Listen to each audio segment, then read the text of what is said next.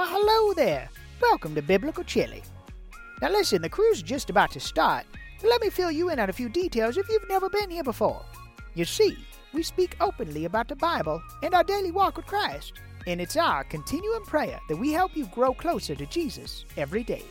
Now, you might be wondering why it's called Biblical Chili.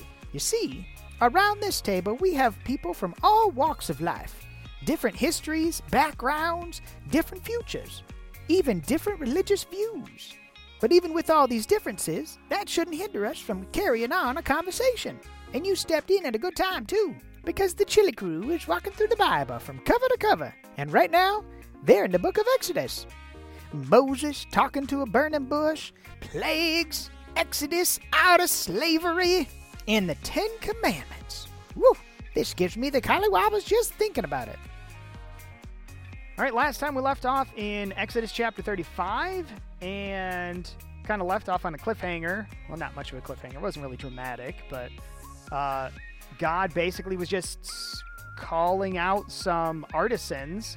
We covered how God gave these artisans basically the, the Spirit of God or the Holy Spirit to be able to do this type of artisan work, which is very interesting because you don't hear that very often of people you know, like you don't hear of pastors saying, you know, people's wonderful artisan work they can use for the glory of God, but apparently here in this in this situation, God was going to use their use their skills. Um, so yeah, without any further ado, let's let's go ahead and get going. All right, I'll be using the NLT today, starting with chapter 36, verse one. The Lord has gifted Bezalel, Eliab, and the other skilled craftsmen with wisdom and the ability to, to perform any task involved in building the sanctuary.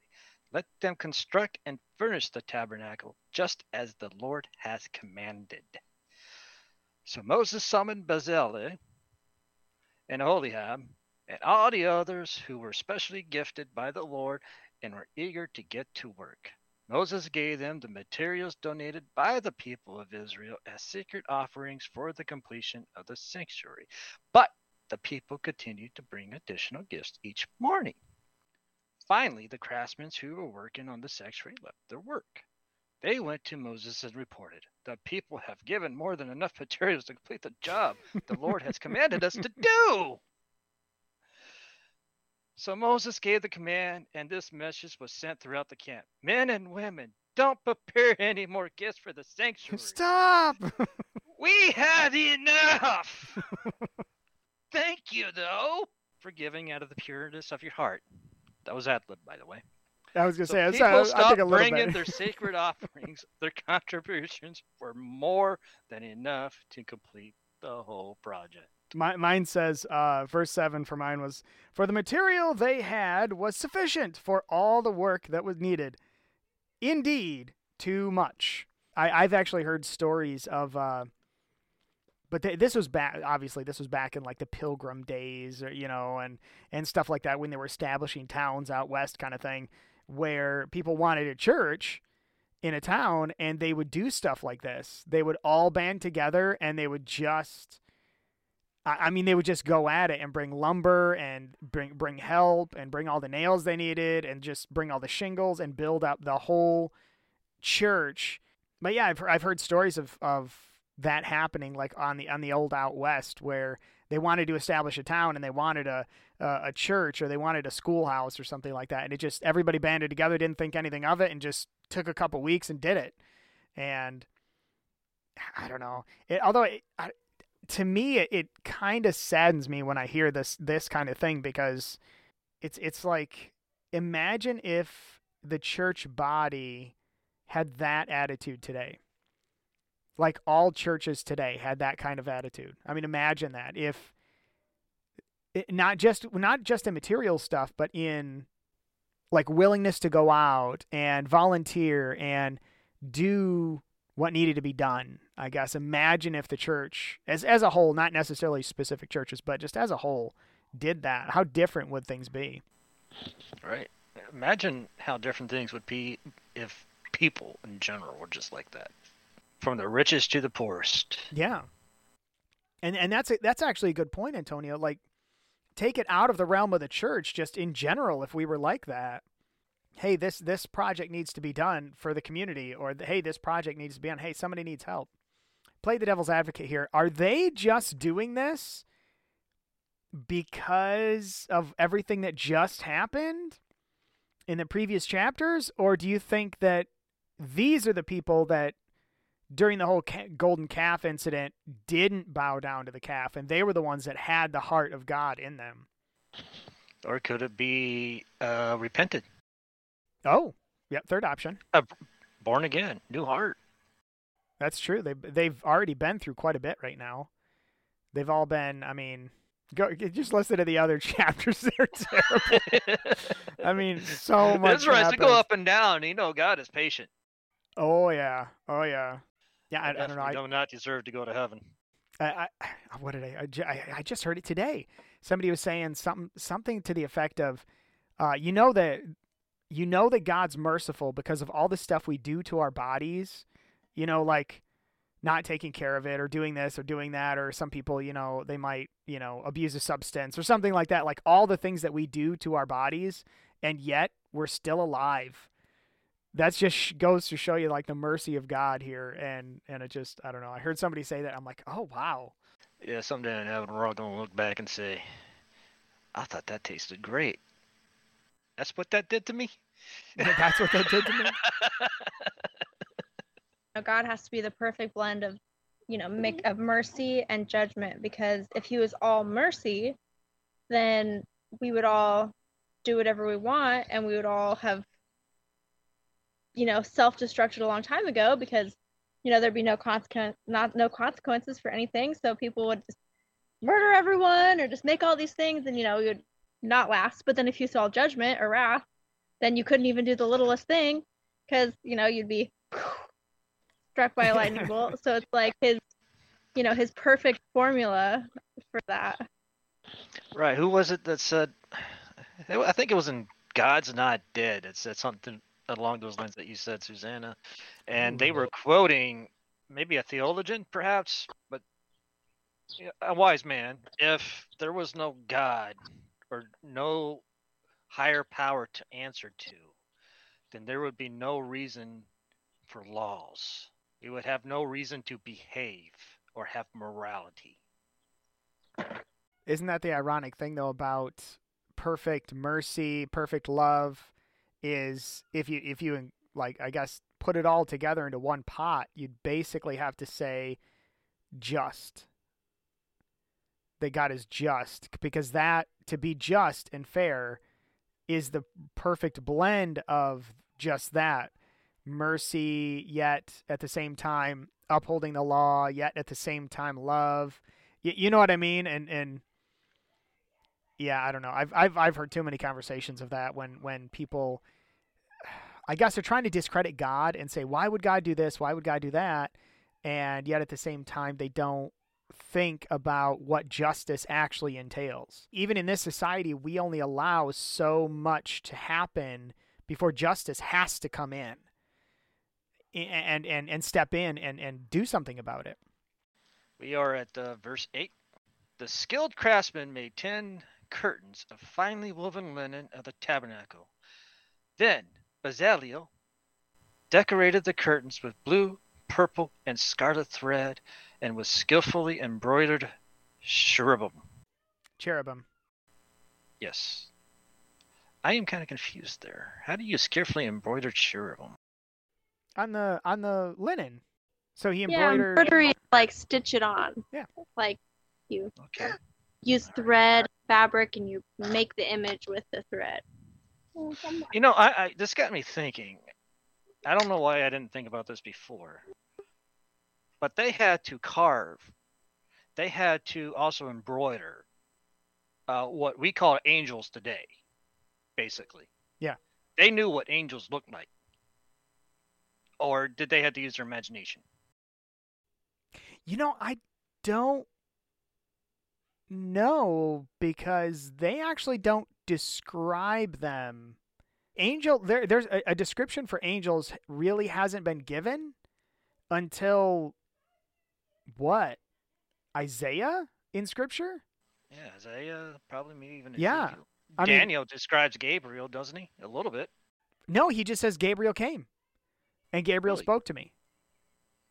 Hmm. Well, I'd, I'd have to double check that, but I don't. I don't think he gives like a, a full description. Yeah, obviously, the the angels had to have looked like normal folks, and I only I only say that because he- all throughout Scripture, at least up to this point in Scripture, all throughout Genesis and so far up through Exodus, angels are just considered either really bright, or they're considered to be like human because they don't really give a, a an alternate description because you know consider it like a normal thing. I guess I don't know. Yeah, they did That's a describe it as great men. question. The Lord was walking with two men who were angels, Right. or something like that. Not to be an exact quote, but that's uh, talking about Abraham and uh, when, or is it Abram? Abram. Was he Abraham yet? Well, Yeah, when the know. three angels came to and they told him about uh, what is it, Sodom and Gomorrah, and then uh, also told him that uh, this time next year or or whenever it is, uh, sh- she will be with uh, life. You know, she'll be pregnant. And then she laughed. That Oh, that whole thing. Yeah, I think he was. No, I think he was Abraham at that point because the covenant was made already. Yeah. okay. All right. So continuing on, that, that was just a thought that I had out of the blue. No, that's a good point. All 10 curtains were exactly the same size 42 feet long and 6 feet wide. Five of these curtains were joined together to make one long curtain, and the other five are joined to make a second long curtain. He made 50 loops of blue yarn and put them along the edge of the last curtain, each set. The 50 loops along the edge of the curtain matched the 50 loops along the edge of the other curtain. Then he made 50 gold clasps and fastened the long curtains together with the clasp. In this way, the tabernacle was made of one continuous piece. He made 11 curtains of goat hair, cloth to serve as a tent covering for the tabernacle. 11 curtains were all exactly the same size, 45 feet long and 6 feet wide. Bezalel joined five of these curtains together to make one long curtain, and the other six were joined to make a second long curtain. He made 50 lutes for the edge of each large curtain. He also made 50 bronze clasps to fasten the long curtains together. In this way, the tent covering was made of one continuous piece. He completed the tent covering with a layer of tanned ram skins and a layer of fine goatskins leather. For the framework of the tabernacle, Bezalel constructed frames of acacia wood. Each frame was 15 feet high and 27 inches wide. With two pegs under each frame, all the frames were identical. He made 20 of these frames to support the curtains of the south side of the tabernacle. He also made 40 silver bases, two bases under each frame, with pegs fitting securely into the bases for the north side of the tabernacle. He made another 20 frames with their 40 silver bases, two bases under each frame. He made six frames for the rear, the west of the tabernacle, along with additional frames to reinforce the rear corners of the tabernacle. These corners were frames were matched at the bottom and firmly attached to the top with a single ring forming a single corner unit. Both of these corner units were made the same way. So there were eight frames at the rear of the tabernacle set in 16 silver bases, two bases under each frame. Whew! Okay.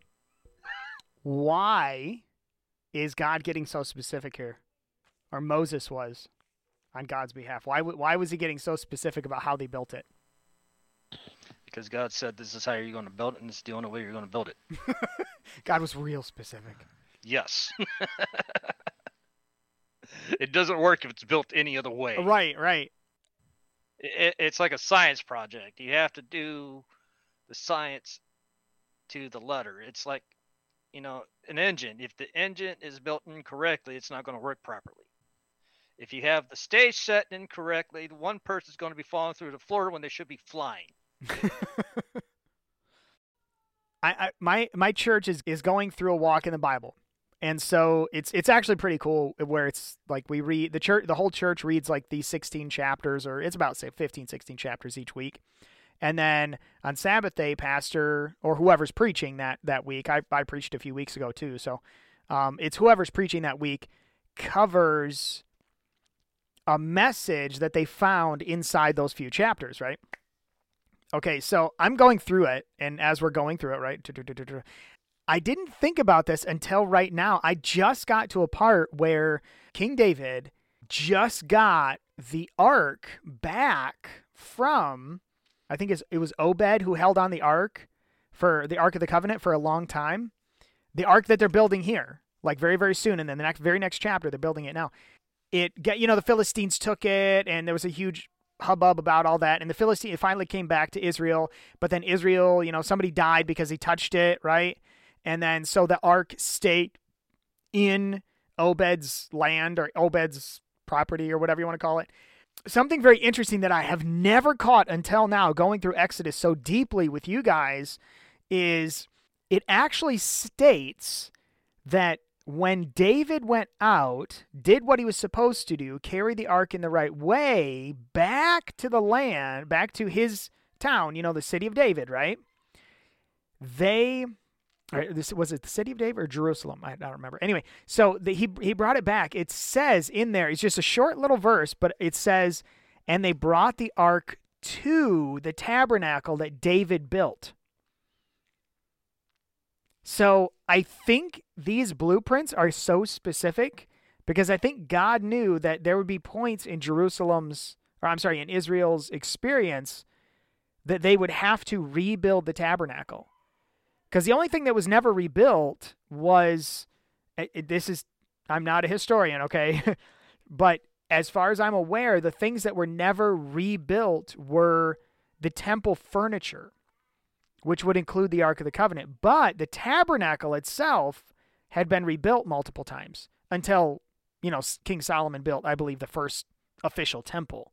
So I think that's why, at least one reason, not not the reason, but I think that's why God's getting so specific in it was this, it was this, made out of this, made out of this, you know, set up this way. They carved it this way. There were so many of them, and they were set in this manner. And I think that's why. At least that's my theory as as to one of the reasons why. Not maybe not the reason why, but Susanna, did you have one? Yeah. Um completely opposite of that. Um, okay, maybe one too, so maybe I'm way ahead. off. I mean, not necessarily. I don't know. Just like when I when I read this, and so you like you ask the question like, why so specific? Because what's the purpose of the tabernacle? I mean, it's like, okay, that's God's dwelling place, right? But but God doesn't only dwell there. Like it says in Psalms, you know, if you go up to heaven, he's there. If you descend to Sheol, he's there. If you go to the you know most remote part of the of the sea or whatever, he's there. You know, yeah, the he's, of the sea. he's yeah. literally everywhere. You cannot escape him or his spirit or his presence anywhere. So he doesn't need he doesn't need a fancy house to dwell in. You know, he doesn't need this dwelling so that he can be with them when they're being carried. You know, they don't need to carry him around the wilderness because he's literally everywhere, you know? So, like, God doesn't need this. Clearly, he doesn't need anything. But I think that it's just, I mean, ultimately. Right, so, are you saying it's for Israel's sake? Yes. So, I'm saying that, you know, ultimately we're the temple of God's spirit. That's his goal. Like he wants to dwell as intimately with us as if he was dwelling inside of our bodies. And giving all those rules, you know, it's it's more like this lesson that he's teaching. You know, what are we supposed to do? They're putting all this effort and all this they're taking the entire group of people and they're putting they're being filled with the spirit to create these beautiful things and you know giving everything they had for the temple of God. And that's the body that's like us. We're the body of Christ, you know, so we should be putting everything we have, all of our resources, all of our love into each other. And and how important that is. And I'm sure each piece of that, though again, I'm not sure, okay? I shouldn't say that because I'm not. This is just my theory. but each piece of that means something and it teaches them something for their sake as to how that's how that's applied in real life you know like what does that mean you know to have the the angels you know the cherubim carved in our innermost being what does that mean you know like how does that how does that apply and how does you know his spirit going with us everywhere that we go and certain parts of it having more power than others or you know different things like what does that mean within us? We know that god does not need the temple. You know he's everywhere. No, so doesn't. He doesn't.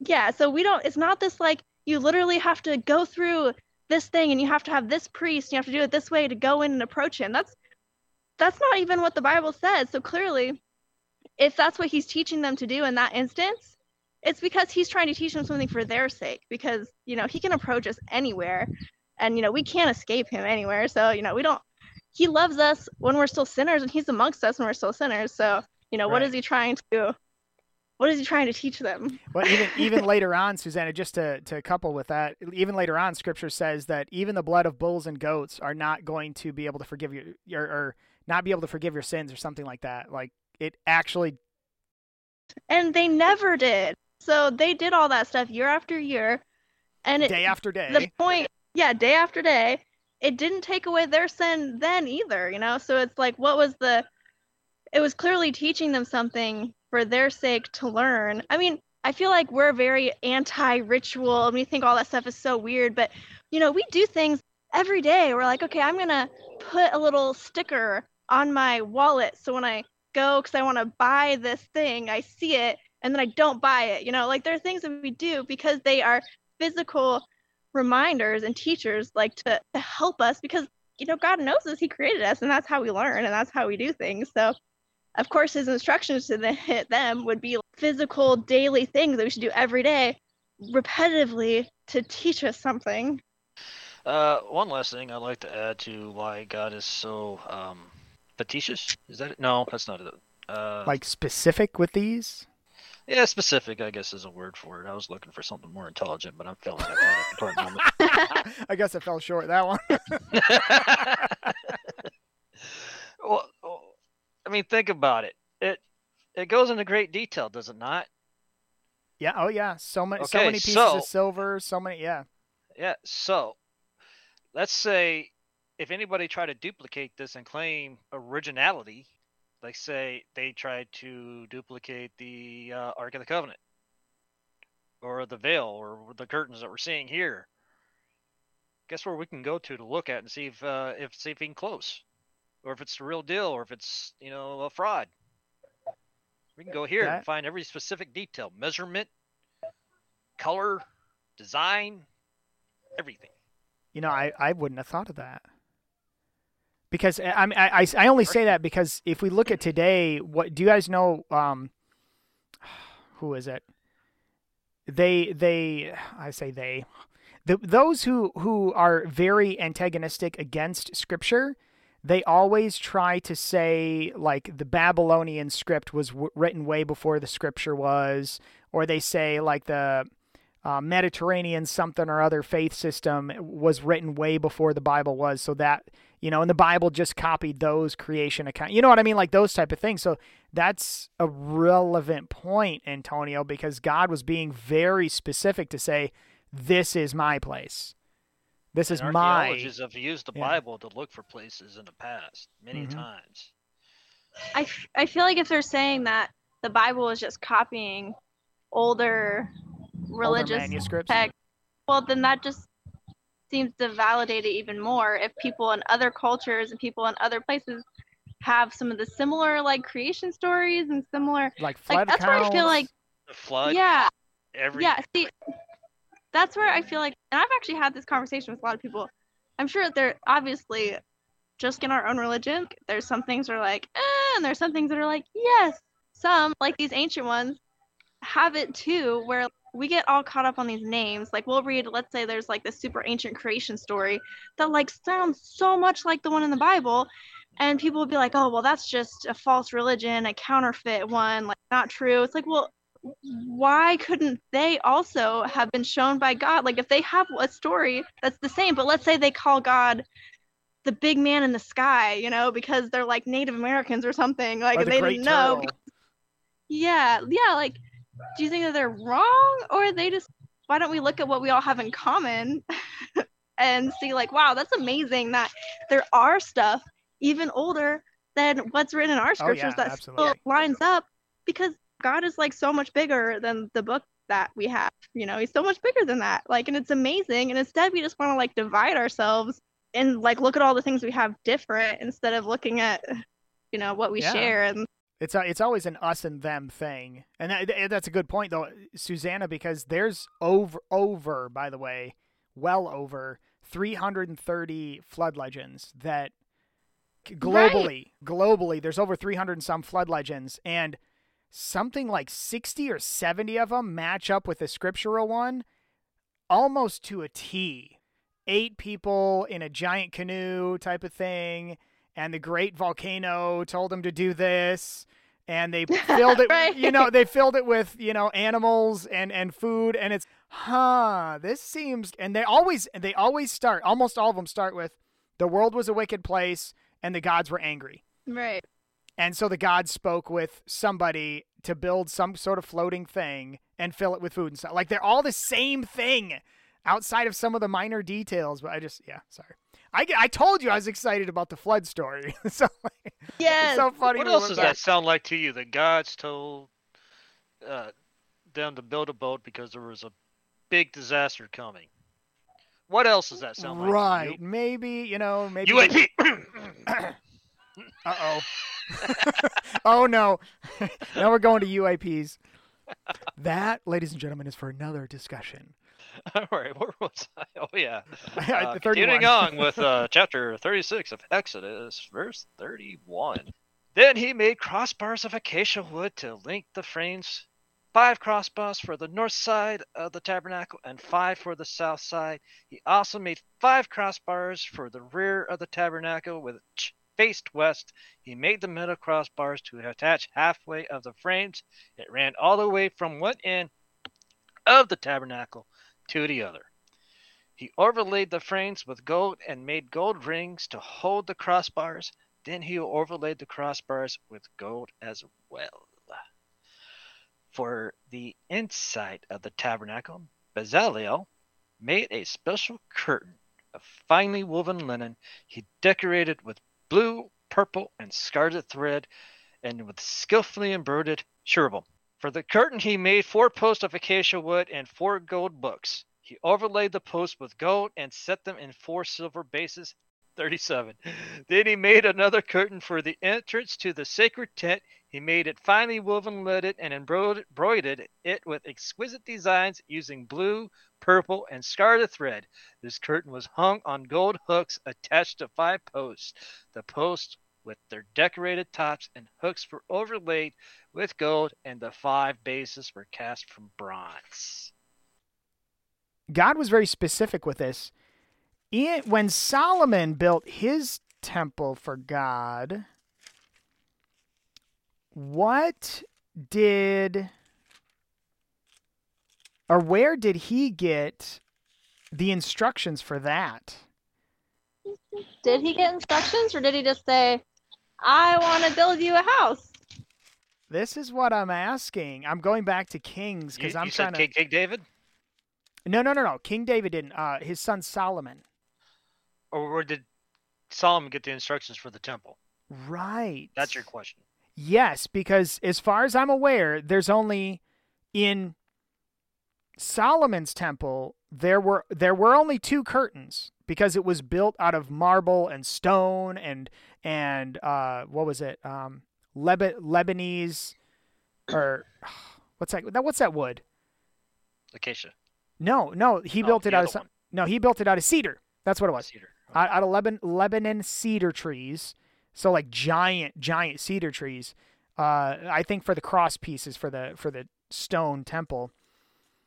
So that's my question though: is do you remember if Solomon was given instructions? I don't remember I him getting remember King David wanted to build one, and he had made plans. Yes, he did. That's right. Didn't he get those plans from Samuel? I don't know. I'm sorry. To, I'm sorry to derail us on this one, but it just it. Yeah, as far as I remember, he just wanted to build God a house, you know, that was Yeah, and Samuel said you're not you're never going to build the- God the house because you're a warrior. You're a Yeah, he said blood." you're a man of blood, and God told him, absolutely not, David, you're not going to do this. David, you are absolutely correct. And the winner goes to. Yep. King David gave Solomon the pattern, quote unquote, pattern of the temple. Uh, this pattern was the design that David himself intended to use to build the temple. David made it clear to Solomon was to use the same pattern that David wished to use. So it was like his dad's last wish. Although Solomon would perform the actual construction of the temple, uh, it would be designed by David David's intent. So wow, so he was, so he would have been so obsessed with the temple at the end of his life that he probably made all the blueprints all together because by that point Probably also made little miniature models of it too.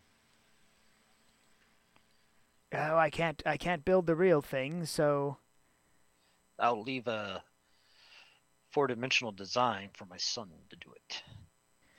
Uh, First Chronicles 28, 11, and 12. First Chronicles uh, 28, 11, and 12. Then David gave his son Solomon the plans for the vestibule, its houses, its treasuries, its upper chambers, its inner chambers, and the place of the mercy seat, and the plans for all that he had by the Spirit of the courts of the house of the Lord. Oh, wow. And the plans for all that he had by the Spirit of the courts of the house of the Lord, of all the chambers around, of the treasuries of the house of God, and of the treasuries of the dedicated things. Wow. So, yeah, the Holy Spirit apparently gave him the gift of blueprinting or architecture. I don't know what you would call that because he couldn't he couldn't build the of real thing. You have to ha- you have to know the blueprints in order to do architecture. Yeah. So I was just thinking, okay, so do you So you didn't get it from Samuel. Nope, nope. Do you remember when Jesus died? What happened to the veil? It rent. It was torn. Yep. It was torn from top to bottom, right in right in two, right? Yep, right in front of the priest too. Yeah, because it says that they freaked out. They they hmm you know went, went haywire. Yeah. So with them or with that veil being torn, that veil, if I remember correctly, was not like this. This one is just like a standard, you know, probably half inch curtain, like a thick blackout style curtain. It's probably just a heavy duty curtain. Uh, but the one in the tabernacle, I've heard that it was possibly up to a foot thick curtain. Like it was heavy, heavy, heavy duty curtain. Because the only one I mean I mean the one that went into the inner sanctum, the holy of holy place, not, you know, the outer courts or anything like that. None of that kind of stuff. So Like it was more strong than a phone book. yeah, oh yeah, it was he- heavy duty. So I'm, I'm just saying, I, I bring that up because we're talking about curtains this and curtains that and the enter curtain and, and the other curtain. And it just got me thinking, wow. So after all this was said and done, the tabernacle was done away with, more or less. And after Solomon built his temple, where did they go from there? But apparently God stepped in and gave them blueprints for that also. See, now this is Bible study, baby. dig it, dig it And the crowd goes wild. All right, I guess I will end in a word of prayer. Dear Heavenly Father, we thank you for this time again to be able to come together freely and do this and uh, get your holy word out to maybe those who may not uh, be able to have access to it. Uh, Father, I pray, Lord, that uh, your word will always be cherished in our hearts and in our minds. And I pray also, Lord, that you please continue to use us and to be able to share what we've read here today. We love you and we thank you in your heavenly name. Amen. Well, this has been Justin. This has been Antonio. This is Susanna. Thanks for joining us, everybody. Until next time. Bye. It's always that awkward silence at the end. Now listen, just because this is the end of the episode doesn't mean it's the end of the conversation. You can find Biblical Chili on almost any social media outlet. And if you're not a big fan of YouTube, just search for Biblical Chili anywhere and I'm sure you'll be able to find us. Or just go to biblicalchili.com. Now, until we meet again, remember be part of the conversation. Goodbye. I just read the King James version again. Let me do that one again. you just cross over. It's in the same page. it's right next to each other. I'm dyslexic. Leave me alone. That's all right. That's all right. Okay. Do you think they're still listening? I doubt it. There can't be that many people that listened all the way to the end of the track. Most of them probably skip it. But in case you did, congratulations. You're one of the few. We love you.